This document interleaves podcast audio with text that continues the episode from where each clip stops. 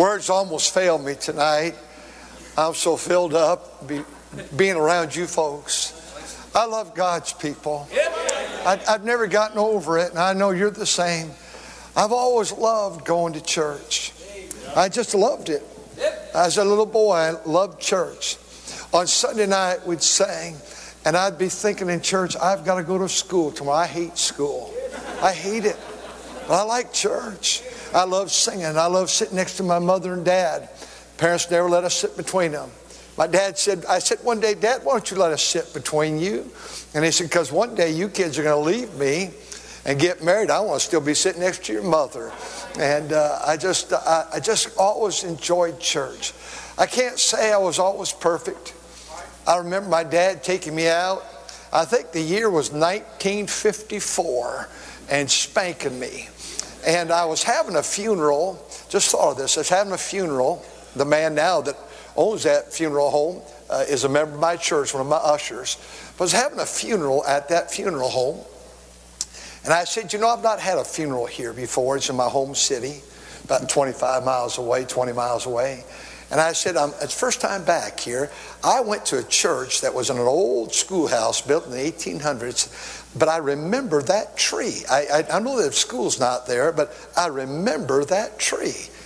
I says, "Was there a school here one time?" And the funeral director pulled out a, a, a photo album, and he says, "Was this the building?" I said, "Yes, sir. That was the tree where my dad spanked me right there." But other than that experience, I love going to church. I love it now. I, I love it. I, I love it more than ever because it was about taken away from us. These last two years, and you all know we didn't experience anything you did not, but when they'd come in, Brother Cooper, you know that, when they'd come in and, and count people that we had, and, and then every service turn us in and post a sign $5,000 because you had church today, this morning, and tonight, and Wednesday night. You know, God. Uh, grew our friends like you that just stood.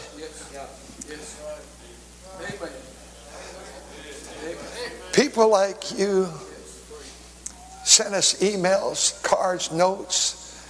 And when you knew that God's people were praying, you know, sometimes you feel like you're an island all by yourself. That's the devil that does that. I tell you, this country, we're a mess, but I tell you one thing we got going for us is God's people. They're everywhere. They're everywhere. Don't buy into this stuff that, that it's all over. That's. I get to my message, but you know, I believe, I believe that it's in the character of God before his return. And it may be tomorrow, but it's the character of God to send one more revival. Why? Because he's not willing that any should perish. And the next event after it would be the rapture and then tribulation. And he knows what's going to happen in the tribulation.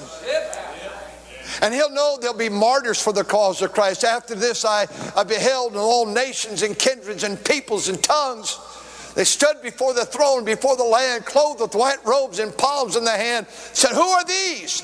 And whence came these? These are they that came out of the great tribulation. They'll be martyred for the cause of Christ. I really believe God could send one more revival, sweeping across this land and around this world to see as many gathered in before the trump of God shall sound. For you that have been singing this week, God bless you. God's used you. It's wonderful to see. It's wonderful to hear. And the instrumentalists and the sound people, the sound has been great. And I imagine there's a nursery around here somewhere, but thank God they're not in here. thank God for those ladies wherever they are. And I want to thank you, preachers that are here, for what you're doing in your areas. A preacher's wife. Oh my goodness, God bless the preacher's wife and the preacher's kids. And two deacons that they don't know their task in life. Your task as a deacon is to be disruptive and ruin the church. You're to fight against the man of God. That's your job. You both are failing. I tell you, what a joy to hear deacons testify like that and to sing like that. I have deacons like that too. They just warm my heart. And you men up here, all of you, I just feel you kids that are here, God bless you. Listen to your mother and daddy. They've already been where you're trying to go in life. Listen to your mom and dad. I said years ago in our college, I said, some of you boys, you better, I, I know you're training for the ministry. Most of you are going to make it, but some of you boys are going to rebel, and you're going to, you better get used to a six by nine cell. Right. Brother Ellis, I said, you better get used to it because that's where you're going to live in a jail. A boy came up to me, real tall boy, said, Brother Trieber, God's, God's got his hand on my life. I'm not going there. He's been there for several years now. And if you think just because you're from a good home, you're going to turn out right, it's going to have to become one day your possession, your faith. You kids, I, I, I can't tell you how many good, good pastors and good pastors' wife and deacons and good Christians that raise kids up in church.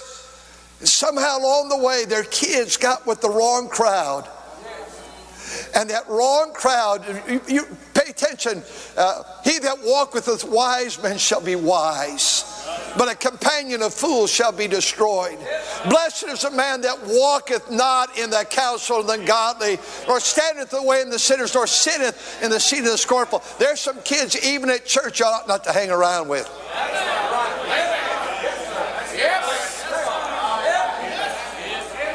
I had the privilege twice to go to a prayer breakfast in Washington, D.C., and I heard, uh, and it, it, it, yeah, I know they're all there, but uh, Mr. Trump was there speaking. I wanted to go, and I was invited by my congressman, so went. And at that table, what I was sitting was senators and different folks, and they had never heard of separation by church and state, what it really meant. Right. Yeah. And then I told them what it meant. It doesn't mean the church stays separate from you, you stay separate from us. I explained it from the Danbury Baptist. Mr. Trump got up and said the same thing. A congressman turned to me, a liberal Democrat. He goes, You just taught us that just a few moments ago.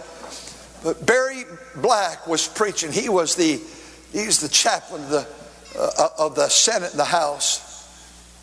Barry Black's a black man. He said, I grew up in the projects in Baltimore. Mother took me to church. I got saved.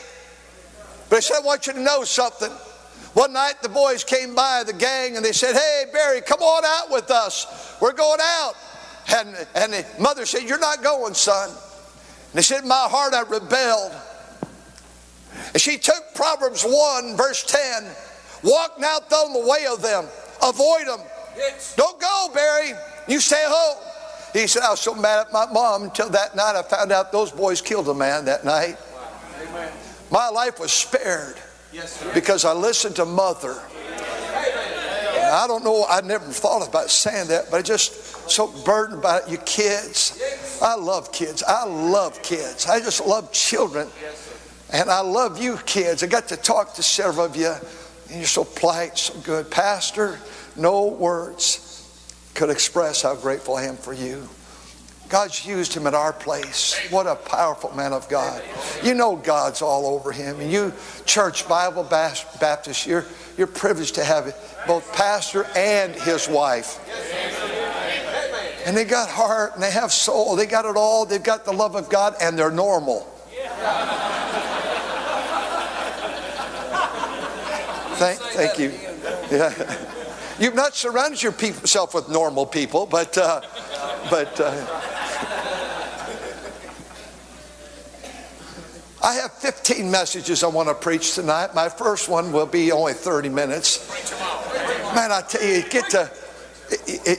I feel so inadequate because if a guy cannot preach after a meeting like this, he's got problems. And I'm wondering, Lord, what am I doing up here?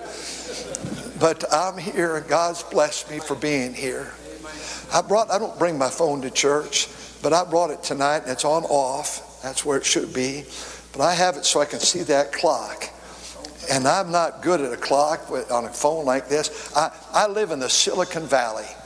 All around us, every computer company, all around us. You, dot, you put a dot where our church is, and all around us is multi billion dollar companies. It's an amazing thing. And everybody has a computer. I don't know, but I was trying to count the other day. I, I imagine we own somewhere between three and 500 computers at our place. We, everybody has a computer, and I have no idea how to use one. And I'm not going to ever learn, I'll tell you that right now. And I'm, I finally learned how to do texting. It's fun.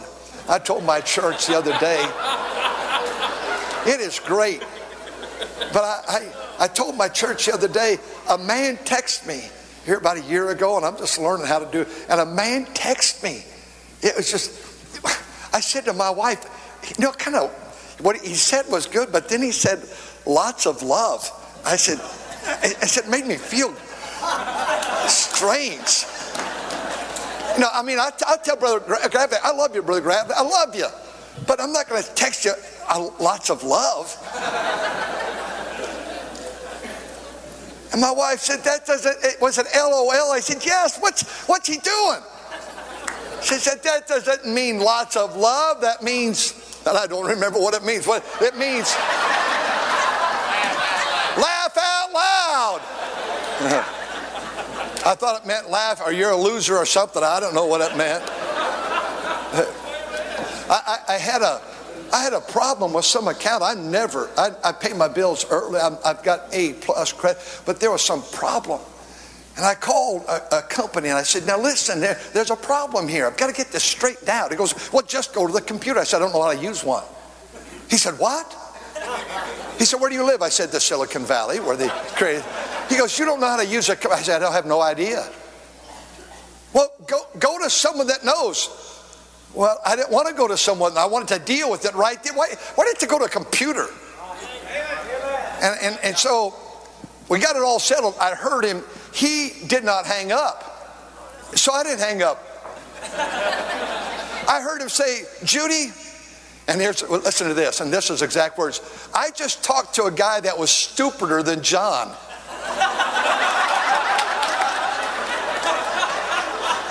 stupider than John.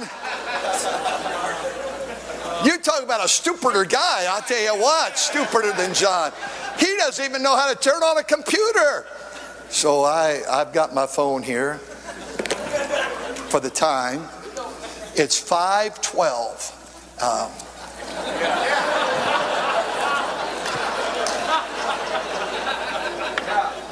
so I'll try my best to be done by 840 tonight. That's going to give me enough time. You're great people.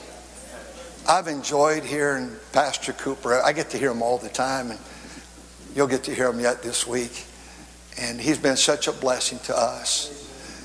And uh, I thank God for younger men that are coming on the scene strong for God. Strong for God. I had one of my staff members, apparently it must be on the computer this service or live stream, whatever. And he said, I heard you preach. He said, Pastor, this morning, thank you for being a restrainer. You know, we lost something. We were lost Roloff. Yes, right. Brother Roloff, I mean this with great respect. You were a goofball. His diet, all that he, he was just, he was goofy. And I can say that I knew him. He was just, who would ever want to eat like he eats? My goodness, he was strange. I tell you what, he was a man of God. Amen. And he, he restrained us. These great old preachers, and, and I, am no closer to them than you were, but I, they're all my friends. I have letters from all these men in my files. You name the preacher that's home with the Lord, and I have his letter, personal letters. Dear Brother Jack, dear Brother Trieber, dear whatever. And they write me these letters. They're home with the Lord. We, we lost something when we lost those men, restrainers. Amen. And thank God for you men that are around here that are older men that are restrainers. This young generation needs you. And you young generation, you remember Jeremiah 5. I will get me to the great men who have known the ways of the Lord. The great men doesn't mean that these white haired men and bald headed men and elderly men and women doesn't mean that they're great like what we think. It means they're aged, like Titus 2. I'll get me to the old fellas. Stop reading your peers. Women, women do that. Women do that. That they are going to have a baby. So I talked to my girlfriend about why are you talking to your girlfriend? Ladies, why do you talk to a, a girl that, well, she has one baby already? Well, she doesn't know diddly squat. Talk to an aged woman that knows something about raising kids. If you want to, you know something about church work, you talk to this man's been around the block a few times. He's young, but he's he, he's great. Talk to some men that are seasoned in the Lord. And you boys don't change. Don't, don't go down this modern road that you think it's going to work. You say, well, this is new. It's not. We used to have, before my generation, we had liberalism, we had modernism, we had orthodoxy, we had evangelicalism, we had new evangelicalism, 1948, uh, we had contemporary, and now it's just design your own church and anything goes. And preachers, we need you more than ever. Uh, uh, uh, the book of Exodus tonight, I, I, could just go on talking like that for a while, but I, I won't. I, I, I, know there's a great preacher coming. I'm going to do my best to go quickly here. Let me see, 515. Okay, uh, I've got my phone right there. That's great.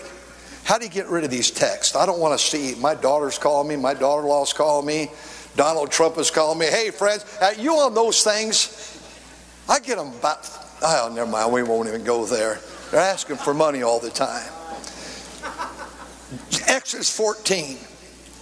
The Lord spake unto Moses, saying, Exodus 14, I'm sorry if I didn't tell you. That's the fourth book in the Old Testament.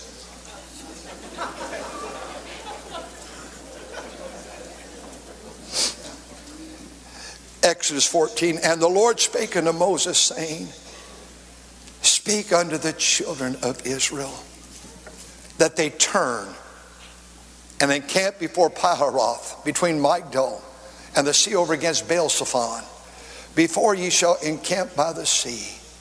And Pharaoh will say of the children of Israel, they are entangled in the land, and the wilderness has shut them in. Father, please help me to help your people. I pray that I'd not be windy, but and not go off rabbit trails. I feel like I have a tendency to want to do that tonight. Keep me on text, please. Bless these dear people of God. I thank you for them. In Jesus' name, amen. This morning I had the privilege to preach to you a message I never preached before. Tonight I've preached this many times. I preached it many times to myself. God gave it to me personally in a time of need about 20 years ago. I'm going to speak tonight on a word that's not in the text, but you'll see it. And when I tell you that one word immediately, you're going to apply it to your life immediately. Have you ever been in a point in your life? Have you ever come to a point you say, No, well, you have where you're totally exasperated? When I give you the word, immediately it might be your job that comes to your attention. It might be your marriage right now. It, might be your Christian walk right now. It might be your children. When I say the word, you'll say, that, that's, that's it. That's where I'm at, Brother Trieber. It might it might be your health. It might be your finances. Dear Pastor, it may be something spiritual like your church right now. That's what I'm going through. That's what you, the one word I'm going to give you in just a moment. When I say it, I want you to think, how does that apply to me? You say, well, it doesn't. Well, then hang on, it will. You know, we built a huge building and 17 years ago, last August the 20th, we moved into it. And this word came into my mind because previously, about three years before, God was using this thought. I never want to resign my church. I said, if I ever come to a point I want to resign the church, I'd write a letter of resignation and hold it a year and pray about it And if for any time during that year God made it unstable in my heart that it may not be the right, I'd rip it up. And if I felt like I needed it, I'd write it again and start the year over again. I'm not going to leave. I made that decision. I said to our church, it was just six months old when I went there 46 years ago. I said, if you'll let me come, I'll stay 50 years. I hope I can make it. Maybe I won't. I don't know what God has. But I love pastoring. I know God created me to pastor. I know that's my job, that's my task. But you know, after we built that big building, you preached in it. And it's such a beautiful building, and it's such a preaching auditorium. And it's such a large place. It's just amazing. I look at the balcony that comes up over here and sweeps around the first balcony, and the second balcony comes all the way around this balcony, and then the five sections of the lower floor. It's just a beautiful place. And all of a sudden, this word came into my life. The word I'm going to talk about tonight, it drug me through a journey that was more than a week, and more than a month, and more than a year, and more than five. And during those five years, I felt like I had the breath of God. I felt like I had the power of God. But something happened to me. I don't know if it was the building. I do know that all of a sudden, that huge building, I said, Lord, what have I done? This is too big for me. Has this ever happened to you? You have the thought that's going to be ready to, I'm going to give you the word. Have you ever felt in life that you're just simply, here it is, trapped? There's no way out. Can't go forward, can't go back, can't go to the left, can't go to the right. That's where the children of Israel are, right here. They were just totally trapped. You feel trapped with your prodigal son tonight, your prodigal daughter tonight. You feel trapped with that church right now, and you're just, you're a standstill. Is it me? What's wrong? You feel, listen, I'm not saying you have a bad marriage, but husband and wife, you love one another, but you're just trapped. Just trapped. I'd still pray with my wife every night when I was going through this trap, and I never told her. Maybe I should have. But we'd have prayers we do every night. I pray with her at nighttime as we get ready to go to bed. But I was so trapped. I had seasons where I could walk with God. He felt so close, and there were some times he felt so far away. And I know sin does that, and I had to evaluate is there sin that's keeping me away from God? And I had to say, I don't believe it's sin. I just believe that I'm trapped. Yes. I read the scripture to you, and here the children of Israel, their leader is going to lead them out of this bondage and they come and they turn. God turned them. Whenever you're feeling trapped, God has turned you. God's allowed it. Oh, I know sometimes we trap ourselves, but nothing touches me with that's that filtered through the hand of a holy God first. God turned them in the encamp, and there they were. And Pharaoh said of the children of Israel, as he's pressing on them, they are entangled in the land, and the wilderness has shut them in. They're trapped. They can't go forward. The Red Sea's there. Not enough time to build a bridge. They can't turn around because we're pursuing. They can't go to the right. These two million Jews are to the left. They're just totally trapped. This is such a powerful text that it's the most quoted text throughout the Bible, throughout the entire Word of God. Joshua text uh, talks about this experience. Nehemiah talks about this experience. Uh, by the way, uh, uh Ezekiel talks about the spirit uh, uh, this situation, and Jeremiah does, and Daniel does. And I might say Isaiah does, and Job does, and Habakkuk does, and the book of Acts does, and Deacon Stephen, they, he preached about this experience, this Red Sea experience. And may I say that in Corinthians it speaks about it, and in the book of Psalms it speaks about being trapped. More reference to this text in the Bible than any other text. So it's very, very serious. Are you trapped tonight? Well, I've been trapped in my life. I know it's a dangerous time to try to make a decision. Because when you're trapped, when you make a decision, your life is going to pivot from that trapped decision. You better be careful. I came to Bible college in 69. I was in Bible college. I loved it that first year, but I was only going to give God one year and then I'm going to go to Vietnam and be a Marine, I thought. I, God wouldn't let me go. And that sophomore year, my draft notices kept coming. And, and, and, in February, a fellow left in the middle of the night, a student, and the next morning, another fellow left. And I said, I'm done. I'm not going to stay in college. I'm going to Vietnam. I'm a stutter, I'm a stammer, I get embarrassed, I can't speak in front. I, am not, I'm not staying here. I, my favorite professor was leaving to go to another college. I'm not staying. I went to, I think Music Theory, uh, Theory 3 was the class at about 7.15 in the morning, and I came back to my room. Everybody else, I did it every morning. They all left for the second hour. I go to my room and have a, a prayer time and a Bible time. And that day I was in Jeremiah chapter number 12. And I decided that this afternoon I'm getting out of here, I'm leaving. And I read, If thou hast run with the footmen, and they have wearied thee, how canst thou contend with the horses? I took that verse. I said, Lord, if I can't make it in Bible college, I'm not going to make it in Vietnam. And I determined that day I was going to stay. Little did I know that uh, it was either that day or that. I've got the letter still, stated February 17th, that a preacher wrote me. He said, Jack, we want you to come and be our music director on the weekends for Friday, Saturday, and Sunday, and be our janitor and be our bus director while you're finishing your school. I wonder if you could come and candidate on March the, he gave me the date. You know, had I pivoted my life from my decision to go somewhere else, I would have met that man. By the way, that man pastored his same church 57 years. He buried his wife at age 45 and had eight children, and one of those eight children became my wife. He became my father in law.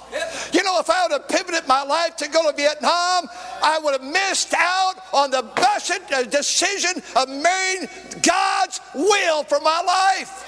I'd have missed out the ministry because that preacher, he knew the Word of God. He'd go through the Word of God. And, and I was raised in a little bit more as a Baptist church, of course, but a little bit more. We started every service with the doxology and robes, and I love it. No problem with that. Gave me the old great hymns of the faith. But I went to his church up in Illinois, and the people from the South had been migrating up there to get jobs in the factory. And I heard that quartet singing with microphones. We never had microphones in our church. And I heard them singing in microphone. And I said, wow, I like that music. My toe taps with that, my hand automatically goes up, and I like that music. Who'd ever think I'd like rock and roll? I'm on the rock and my name's on the roll, right? I loved it. He'd stand in the pulpit and preach and hit the pulpit, and I loved that invitation, he'd come and he'd start weeping at the invitation. Oh, I remember Cletus is coming forward. I've been praying for Cletus to get saved, and here comes Cletus. He got half an invitation. Boy, I tell you, it was exciting. I'd have missed out. Your life is going to pivot for the decisions you make. So I want to leave you with this thought. When trapped. Three words. Look at what it says. Verse 13. Moses said unto the people, what's the next three words? Ready? Begin. Fear ye not. Moses said to the people, Fear ye not. Fear is the opposite of faith. And when I have faith, I don't need to have fear. And when I have fear, I don't have faith.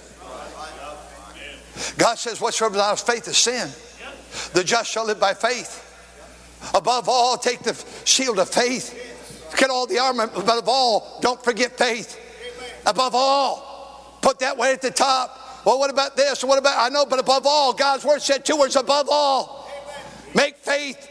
You, you cannot pastor without faith in God that God can still do the impossible. That God could bring revival to your state, to your city, to your area, and to mine. Wicked California, yes, and wicked Georgia and all these other states. God can still change our churches. What we're seeing here, and the shout, and the revival, and the testifying, that can be back home at your church. Say, I don't have a pianist that can play like that. Well, pray one in. God honors faith. Fear not. We're told there's 365 fear nots in the Bible. One for every day of the week. Fear ye not, don't fear. God has not given us a spirit of fear, but a power and a might, have a sound mind. We cannot, we cannot pastor church. We cannot be a husband. We cannot be a mama or a parent without walking by faith. Faith is a victory. Oh, it's a victory that overcomes the world. Three words. Say the three words with me. Ready, begin. Fear, yea, not. No, do it like we do it in California, will you? I know everybody thinks we're all liberal out there. Look, I have 41 godly deacons.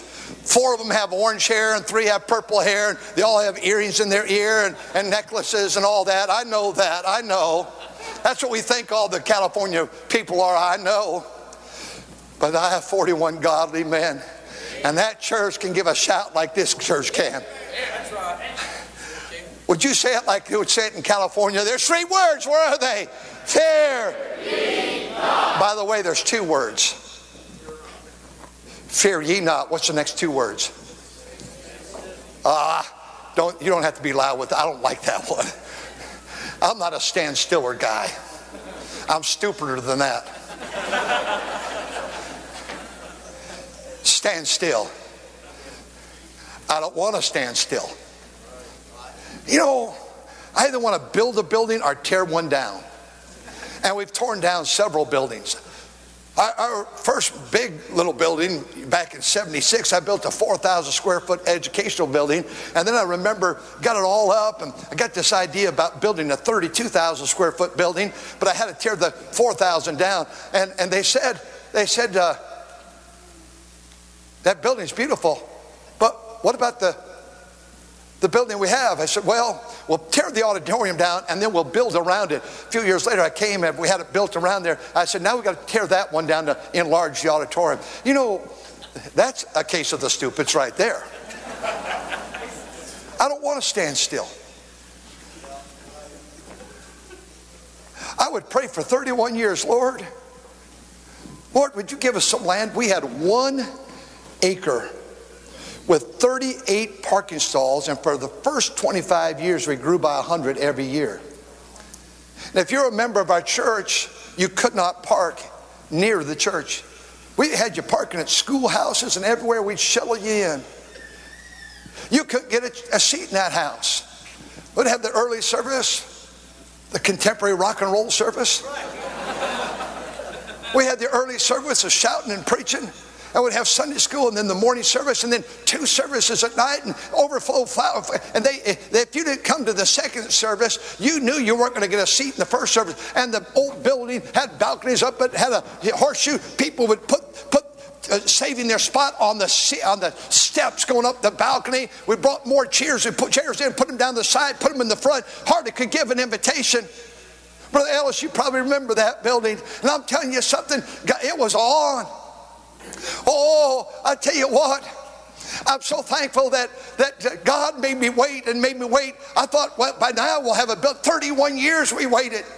And I know this is not going to sound like a lot. God gave us six and a quarter acres a few blocks away to add to that seven acres in the heart of the Silicon Valley where there's not an acre left around us. They're tearing down beautiful, gorgeous buildings that cost millions to build high rises around us. It's an amazing thing.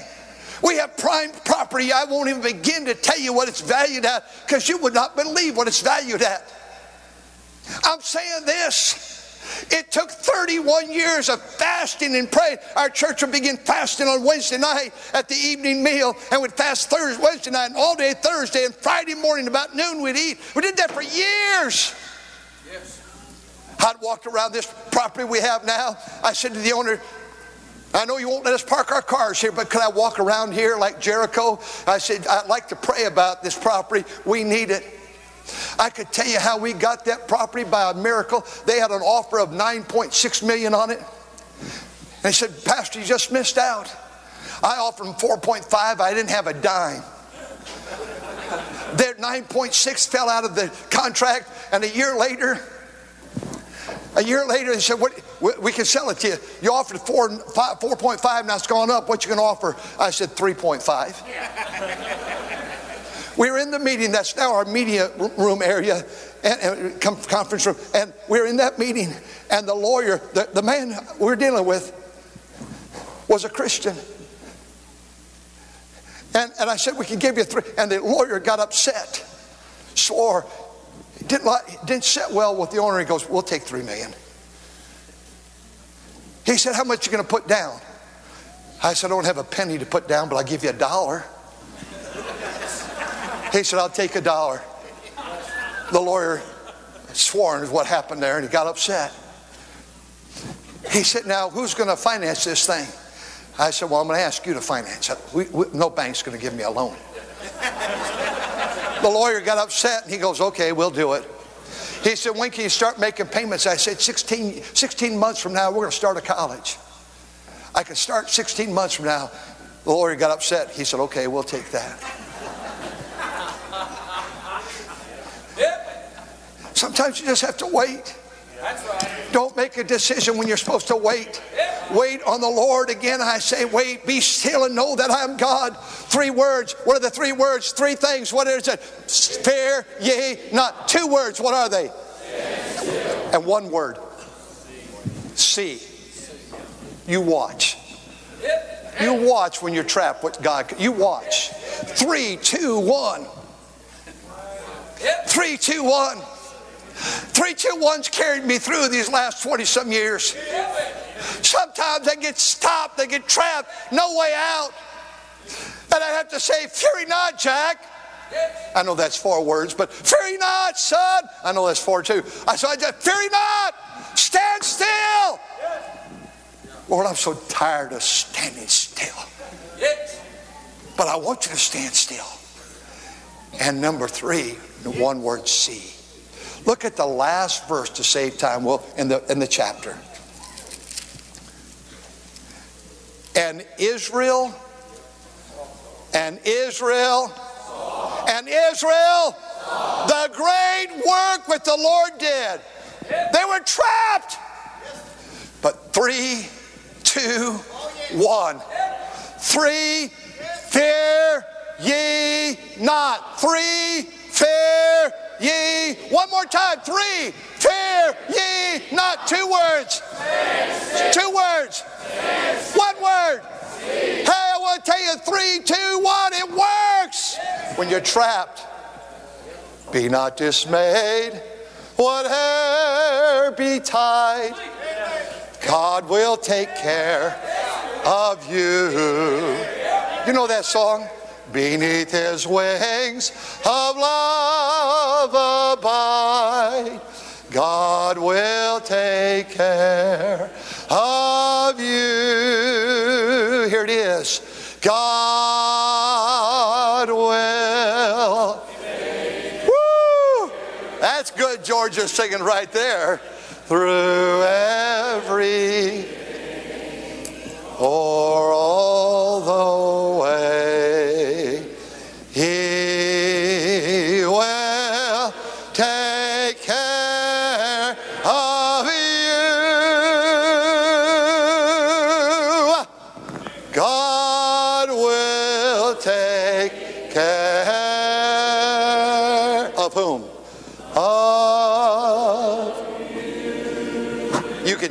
that to the bank.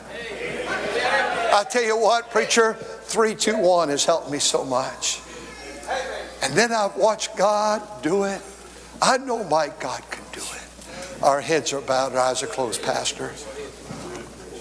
Tonight, I wonder if you're feeling trapped. Are you trapped? You watch when you're trapped, and most of us are trapped with something. You watch when you're trapped and there's no way out. There's no way to get that prodigal son home. There's no way. You can't do it, but God can. God can help you. I'd like you to use the altar in the moment Pastor come. Maybe you're trapped at your work, at the church there.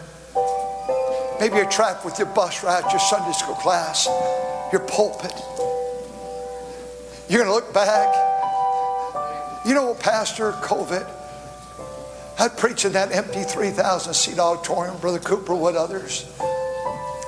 You know, I look back now, I watch God do some wonderful things. God's always given us listeners around the world, but when you had them stand tonight, you don't know how that helped me. God raised up an army of prayer warriors, and I cannot thank you enough. When we walk with the Lord in the light of His Word, what a glory He sheds on our way. Trust and obey. That song was written. He goes, I don't know how I'm going to do it at a meeting just like this, but he said, I'm going to trust and I'll obey. Pastor,